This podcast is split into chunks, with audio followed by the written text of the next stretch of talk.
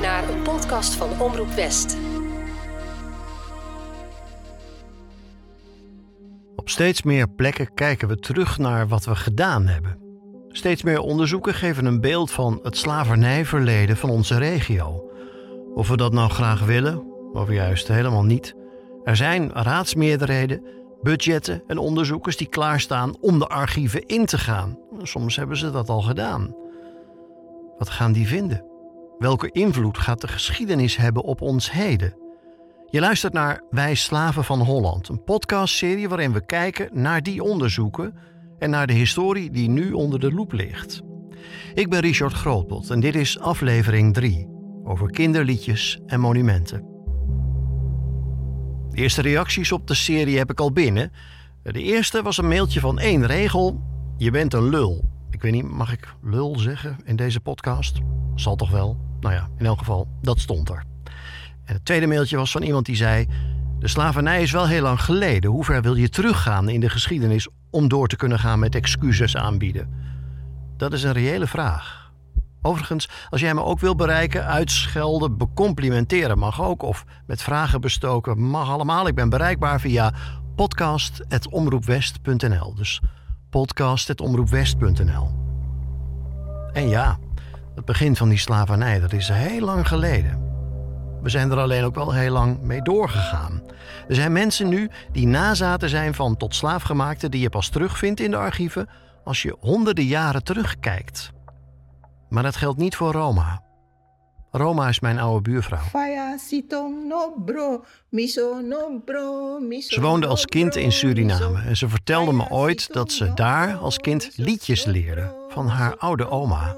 Surinaamse liedjes van lang geleden. En als kind, weet je, dan hoor je hè, die liedjes. Maar vaak zijn die woorden niet zoals jij dat als kind neemt. Dus naarmate ik ouder werd, dacht ik van, maar, maar wat bedoelde ze nou? Mama, ma, pa, pa, pa, kofi lepina bong tobono furu adamio pa, pa, pa, damio Het lijkt een lief kinderliedje totdat je de woorden gaat vertalen in het Nederlands. Faya sitong no bro miso, no bro miso, no bro miso. Faya sitong is eigenlijk brandende steen. Brand me niet zo, brand me niet zo. Jema srayantje chiri. Jema srayantje is alweer, is Masra is meneer, meneer Jan, e chiri suma piching. Alweer is meneer Jantje bezig iemand te martelen, want je martelt iemand tot de dood. Of je maakt iemand dood, of je hangt een slaaf op. Mama, ma, pa, pa, pa. Dus je roept om je moeder, je roept om je vader. Koffie lepina bong, dat wil zeggen, die koffieplantages waren het, hè? En die koffie was dan al rijp. Tobo no furu adamiopa. Tobo no furu. Tobo is een tijl, weet ik nog. Maar dat is niet volgekomen. Tobo no furu. En bas jij wipimi. Badamio bas jij. Dan krijg ik stokslagen of ik word gemarteld. Omdat die tijl nog niet vol zit. Met die koffiebonen. Pa, pa, damio. Het kinderliedje van de oma van Roma krijgt ineens een heel donkere lading, vol bedreiging, slaag en marteldood. Het is dan ook niet zomaar een liedje. De oma van Roma leerde dat liedje toen zij zelf opgroeide in de laatste periode van de slavernij in Suriname, als dochter van een vader en een moeder die alle twee tot slaaf gemaakt waren. En nu je iets ouder bent geworden, denk ik van jeetje, dat bedoelde ze eigenlijk in het liedje. Hè? Die woorden, je hoorde die woorden en je zong het, weet je wel. En je speelde, want je hebt dan zo'n leuk liedje gehoord van oma. Maar eigenlijk wist ik niet wat voor verdriet daarachter zat. Het kinderliedje van die oma was dan ook in werkelijkheid bedoeld als waarschuwing aan anderen die tot slaaf gemaakt waren. Pas op, want de eigenaar van de plantage deelt weer eens rake klappen uit. Het was een noodzijn. In de tijd van mijn oma dat was dat je dan een sein gaf aan de anderen. Want ze begrepen natuurlijk niet wat ze aan het zingen waren. Dus ze geven een zijn aan een ander van zorg ervoor dat jouw tijl vol zit, want dan weet je dat je gemarteld wordt of dat je stokslagen krijgt. Dat kinderliedje heeft daarmee een heel andere bedoeling gekregen. En toch zingt Roma dat liedje nog wel eens. Ik wil het lied in ere houden, zegt ze. Kijk, nu uh, zing ik hem, weet je, en dan denk je van ja, ja, ja. Maar, en dan moet ik eerlijk zeggen dat ik uh, uh, dat altijd als een ver van mijn bed show heb geschoven, weet je. Toen ik opgroeide, weet je, dan ga je naar school en dan uh, doe je je dingen. En totdat je dan op een gegeven moment denkt van, nou ja, uh, uh, ik begon dan weer boeken te lezen. Ik begon allerlei dingen te lezen. Dat ik denk van, jeetje, wat een marteling. Wat erg. Omdat het dan toch wel, het is een naarlied hoor. Maar ik blijf het zingen ter ere van af en toe voor mijn oma. Roma heeft op haar schoorsteenmantel een foto van haar oma, zoals zij die nog heeft gekend. Een kleine vrouw met een gekleurde hoofddoek om. Heel klein schattig vrouwtje. En daar staat ze te kijken, want je ziet, ze vond het ontzettend vreemd dat er een foto gemaakt werd.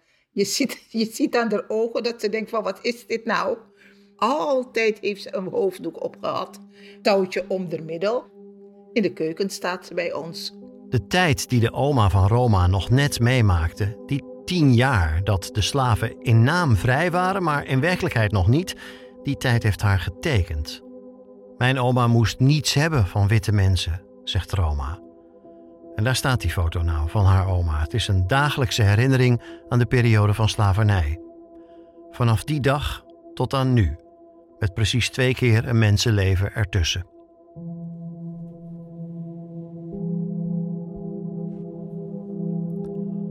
Wat me na dat gesprek met Roma ook duidelijk werd, is dat ene aspect dat soms weggelaten wordt als iemand zegt dat slavernij zo lang geleden is, en dat is hoe lang het heeft geduurd.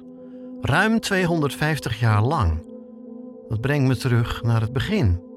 Het eerste schip met Afrikaanse gevangenen.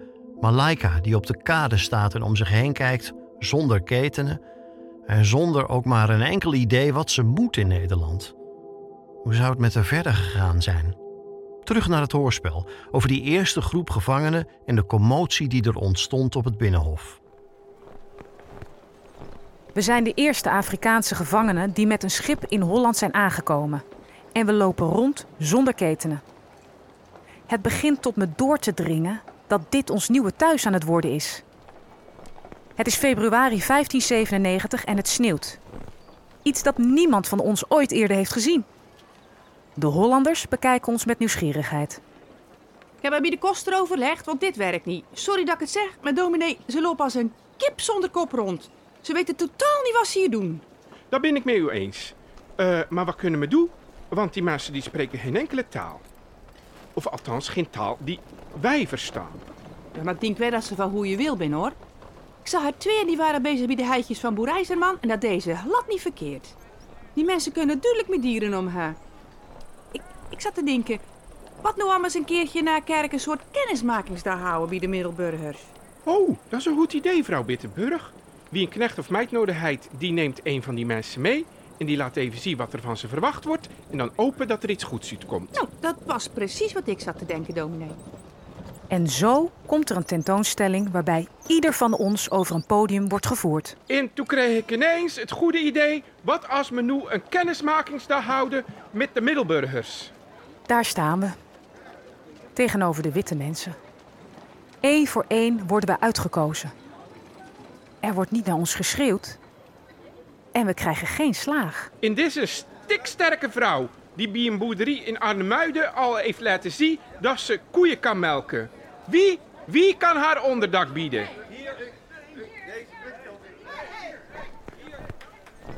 Onze boerderij is in Beekkerk. En met de wagen binnen er al in een half uur. Er is een vrouw die een sjaal op mijn schouders legt en me meeneemt.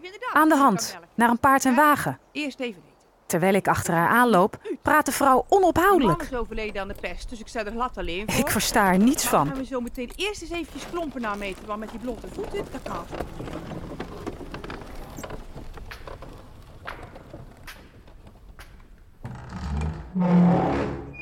Ah, er zijn nog meer landkaarten bijgekomen, zie ik, hoogheid. Heer Johan, ik durf wel te zeggen dat we Turnhout niet hadden kunnen bevrijden van die Spanjaarden zonder deze kaarten. Je moet in elke straat weten waar je naartoe kunt. heer Johan. Uitvalswegen. Kijk hier, Breda, Steenwijk, dit is Groningen. Al die veroveringen op de Spanjaarden zijn gelukt dankzij dit soort landkaarten. Floris Balthasars maakt die voor me. Hij is nu bezig met Alphen, Bredevoort en Twente. Overal waar nu nog Spanjaarden zitten. Kijk, we kunnen hier naartoe en hier. Maar ik moet wel geld hebben voor die troepen. Geld. Meer geld. En er moet altijd geld komen, hoogheid. Waarvoor? We hebben in elk geval meer kanonnen nodig. En zoals ik het nu heb berekend, ook meer vuurroeren. Vuurroeren? Help me even, hoogheid. Korte musketten, waar je heel snel mee kunt laden. Zo'n beetje zo groot als uw eh, wandelstok. Oh ja. Daarmee konden we Turnhout, nou laat ik niet opscheppen, binnen een half uur bevrijden. En dan kan ik hier nog eens doen, en daar misschien nog eens, en in Goor en in Oldenzaal. Dan hebben we de hele Nederlandse tuin gesloten. Maar ik wil eerst rapporteren over hoe het gaat. We doen dit stap voor stap. Ja. Als ik de Staten-Generaal zover krijg dat ze geld leveren. Kan dat niet in één keer? Nee, het kan niet in één keer. We doen dit rustig aan en afgewogen. Maar, heer Johan, wilt u iets drinken? Ik heb iets nieuws hier. Dit komt uit de buit van de Spanjaarden. Voorzichtig. Het is warm. En het is opwekkend. Je werkt de hele avond door als je het drinkt. Dit is koffiedrank. Ik, ik heb nog nooit zoiets geproefd. Hoogheid, heeft ons land niet meer aan vrede? Laten we de zaken regelen met Spanje en stoppen met vechten. Handel drijven. Hier, in koffie. Zonder veldslagen kunnen we het land opbouwen en handel over zee opzetten. Over handel over zee gesproken, is die zaak met Pieter van der Hagen al geregeld? Wat mij betreft staan we dat slaven, stelen, mensenhandel toe. Als we dit met Pieter in gang zetten, dan komen er meer schepen met slaven. Dan gaan wij geld verdienen in plaats van Spanje.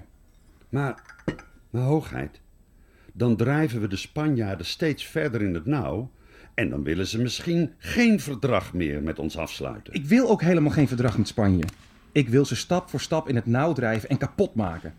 Verdragen zijn voor verraders, heer Johan. Als we dit precies volgens plan doen, lopen we geen risico's. Spanje is zwakker dan ooit, zeker nu koning Philips op sterven ligt. Praten doen we pas met Spanje als al hun soldaten zijn gesneuveld. Hoe smaakt de koffie? Eh, het smaakt me goed, hoogheid. Blijf luisteren, want verderop in deze aflevering gaan we nog terug naar Malaika, naar die boze kapitein en naar de discussie op het Binnenhof. Hoe meer mensen ik spreek over het slavernijverleden, hoe meer ik stiekem denk dat het aan mijn leven eigenlijk helemaal voorbij gaat. Dat ik er niets mee te maken heb, maar dat is niet zo. Ook ik kom de sporen van het slavernijverleden tegen, al is het maar bij zoiets banaals als de hond uitlaten. In mijn eigen Gouda vind je net buiten het centrum het Houtmanpark. Kinderen spelen hier. Tussen de bomen kijk je naar het water van de gracht. En de bomen zorgen ervoor dat je in een groene oase bent, ook al is dat park omringd door drukke straten.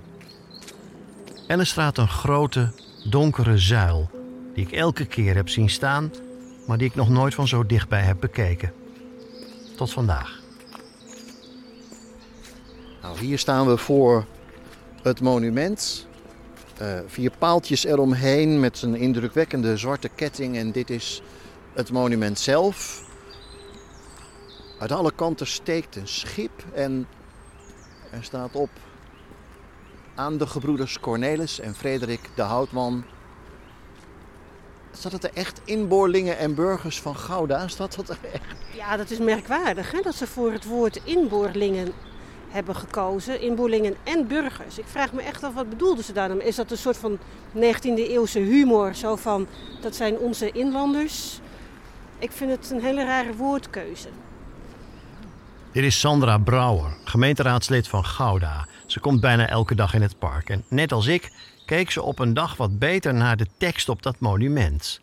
De broers de Houtman, uit het begin van de 17e eeuw. Dus bij de start van de VOC worden op deze zeil genoemd als grondleggers van een verbond tussen Nederland en Indonesië, of Insulinde, zoals dat op het monument wordt genoemd. En die woorden die blijven toch een beetje hangen in je hoofd. Verbond. Was wat de Nederlanders deden in Indonesië een verbond? Sandra Brouwer is er duidelijk over. Ja, het, je kan het toch nauwelijks een verbond noemen als je ehm, naar het andere eind van de wereld reist en daar mensen vermoordt, tot slaaf maakt, verdrijft en dat alles voor de handel. Want een verbond, dat is, met, dat, dat is gebaseerd op wederkerigheid, Ja. Eh, op wederzijdse instemming, op gelijkheid en je haalt er allebei iets uit. Ja. Dus er is echt geen sprake van een verbond. Dus het is een soort van verdraaiing van hoe ze het graag hadden willen zien. Als een soort van, alsof het helden waren die ehm, iets goeds betekenden voor beide landen. Want er staat Nederland met insulinde. En daaronder staat dan ook nog het dankbare nageslacht. Nou, dit is eh, opgericht in 1880. De Houtmanbroers waren toen al eh, nou, een eeuw of drie, nou tweeënhalf waren ze al overleden. Hadden geen nageslacht in Gouda. Dus wat hiermee bedoeld wordt, zijn de inwoners van Gouda, de burgers van Gouda. Eh, en wij moeten dankbaar zijn. Nou, tegenwoordig bestaan de, eh, bestaat Gouda uit inwoners van allerlei kleuren. Ook van Surinaamse, Antilliaanse, Indische en Molukse afkomst. Wij kunnen ons toch nauwelijks dankbaar noemen. Dat zou toch wel heel raar zijn. De levensgeschiedenissen van de broers de Houtman zijn volkomen bizar. Ze gingen op weg naar Azië op zoek naar de eilanden waar die specerijen vandaan kwamen. En die broers werden tijdens hun eerste tocht binnengehaald als helden, daarna verguisd en opgesloten, verdoofd met hallucinerende middelen. En zo gaat dat verhaal maar door als een filmscript dat uit de bocht gevlogen is. In hun leven is er eigenlijk ook maar één constante. Wie en wat ze op hun reizen tegenkwamen, het stond wat hen betreft allemaal ten dienste van henzelf en van Nederland. Waarschijnlijk ook in die volgorde. Zij waren de eersten die voet aan wal zetten in de Molukken. Ehm, en dus de pioniers waren van het Nederlandse kolonialisme. Zonder hun inspanningen denk, was het niet zo ver gekomen. Had Nederland niet zoveel voet aan de grond gekregen in de Molukken en later in het hele, de hele eh, hoe noem je dat, het Indische eilandenrijk. De broers de Houtman hebben tijdens hun eerste vaart nog niet zoveel kunnen buitmaken aan specerijen bijvoorbeeld. Ze waren op dat moment meer de wegbereiders, de avonturiers die de weg vonden naar de eilanden waar die specerijen te vinden waren. Frederik de Houtman kreeg daarna als enige van de broers een paar hoge posities namens Nederland in dat gebied. Hij werd bijvoorbeeld gouverneur. En vooral zijn laatste functie als gouverneur van Molukken is, is wel een, ja, een hele pijnlijke ook in de koloniale geschiedenis. Want hij werd geïnstalleerd in 1621. En in datzelfde jaar uh, ondernam Jan Pieterszoon Koen een expeditie naar de Molukken, naar de Bandeneilanden. Hij heeft uh, 90% van de bevolking vermoord of verjaagd. En heeft daar vervolgens een stuk of 10, 11 forten gebouwd. Dus allemaal hele kleine eilandjes, hè? Uh, zoals de Waddeneilanden ongeveer, dat formaat. Um, en daar heeft hij slaven te werk gezet om um, de nootmuskaatplantages te onderhouden. Dit gebeurde allemaal terwijl Frederik gouverneur was van de Molukken. Hij heeft er dus actief aan meegewerkt. Op het eiland zijn de sporen van die massamoord nog altijd te vinden. Er is daar een massagraf dat ze de Kuil van Koen noemen. En die forten die de overblijvers gebouwd hebben, die staan er nog altijd. Frederik de Houtman stond erbij en keek ernaar. En in Gouda noemen we hem grondlegger van het verbond met Insulinde. Voor zover de inwoners van Insulinde nog in leven waren na het handelend optreden van die grondlegger dan. Dit lijkt alleen maar een negatief verhaal over Gouda, maar dat is het misschien niet, want Gouda was in de regio het Groene Hart de eerste gemeente die besloot om Kitty Kotti te vieren en dat vanuit de gemeente te ondersteunen.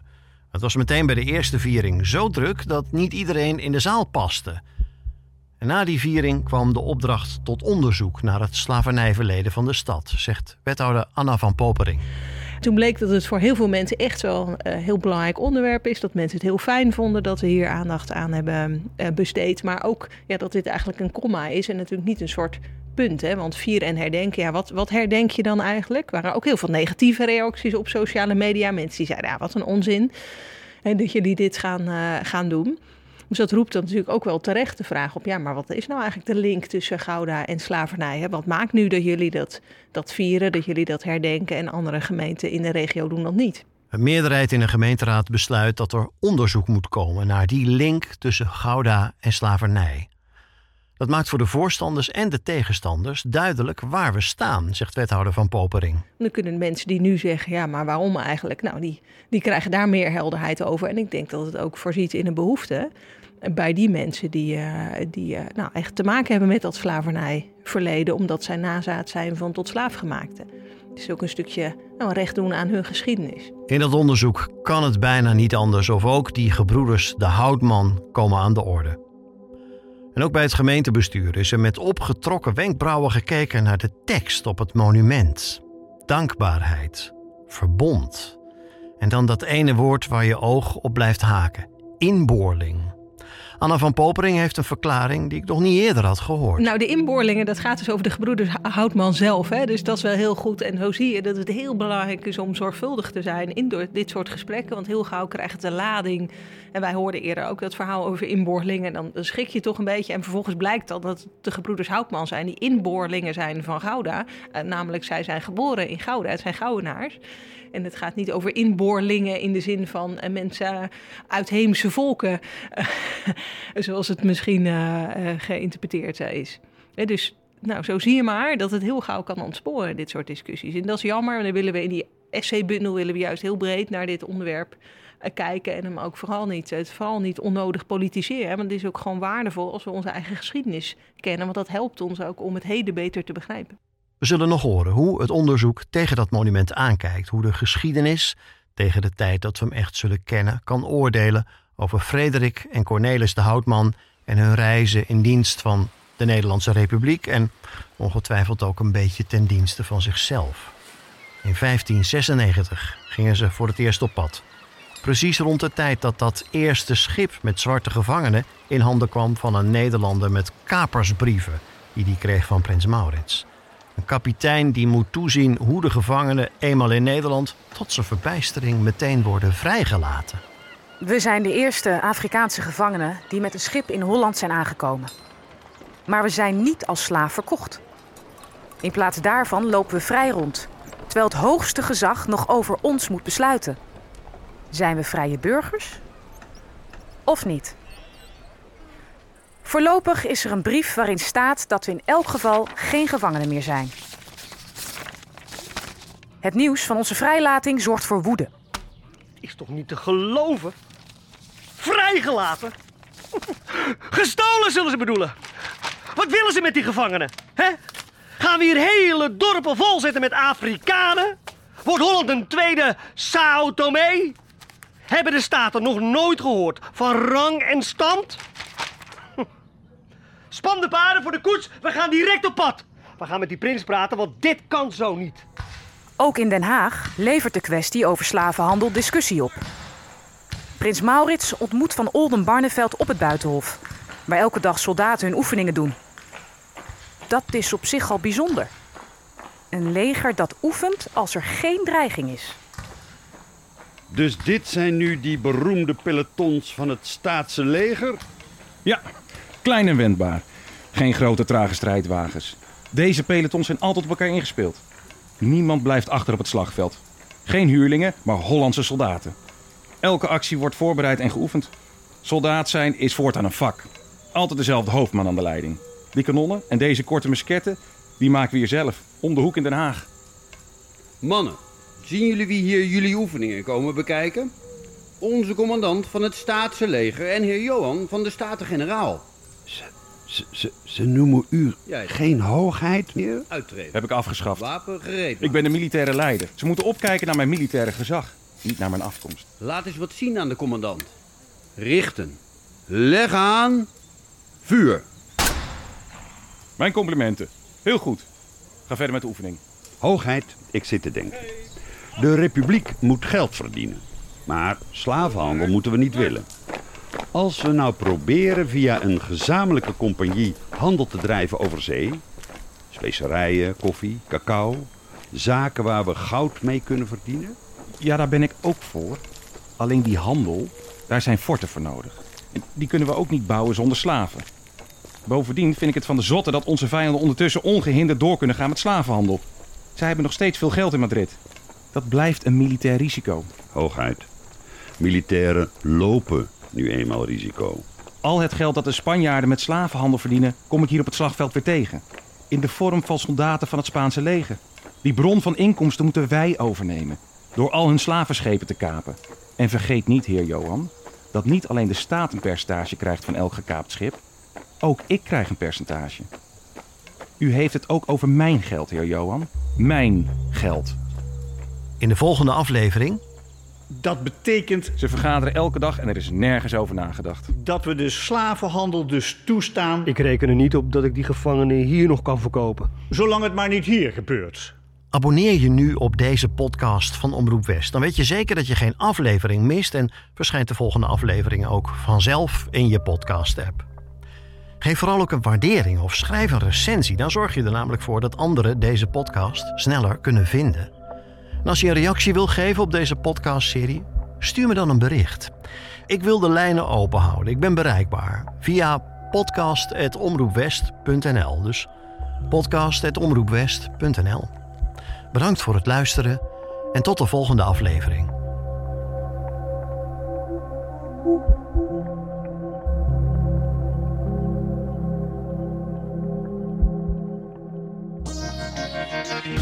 Dit was een podcast van Omroep West.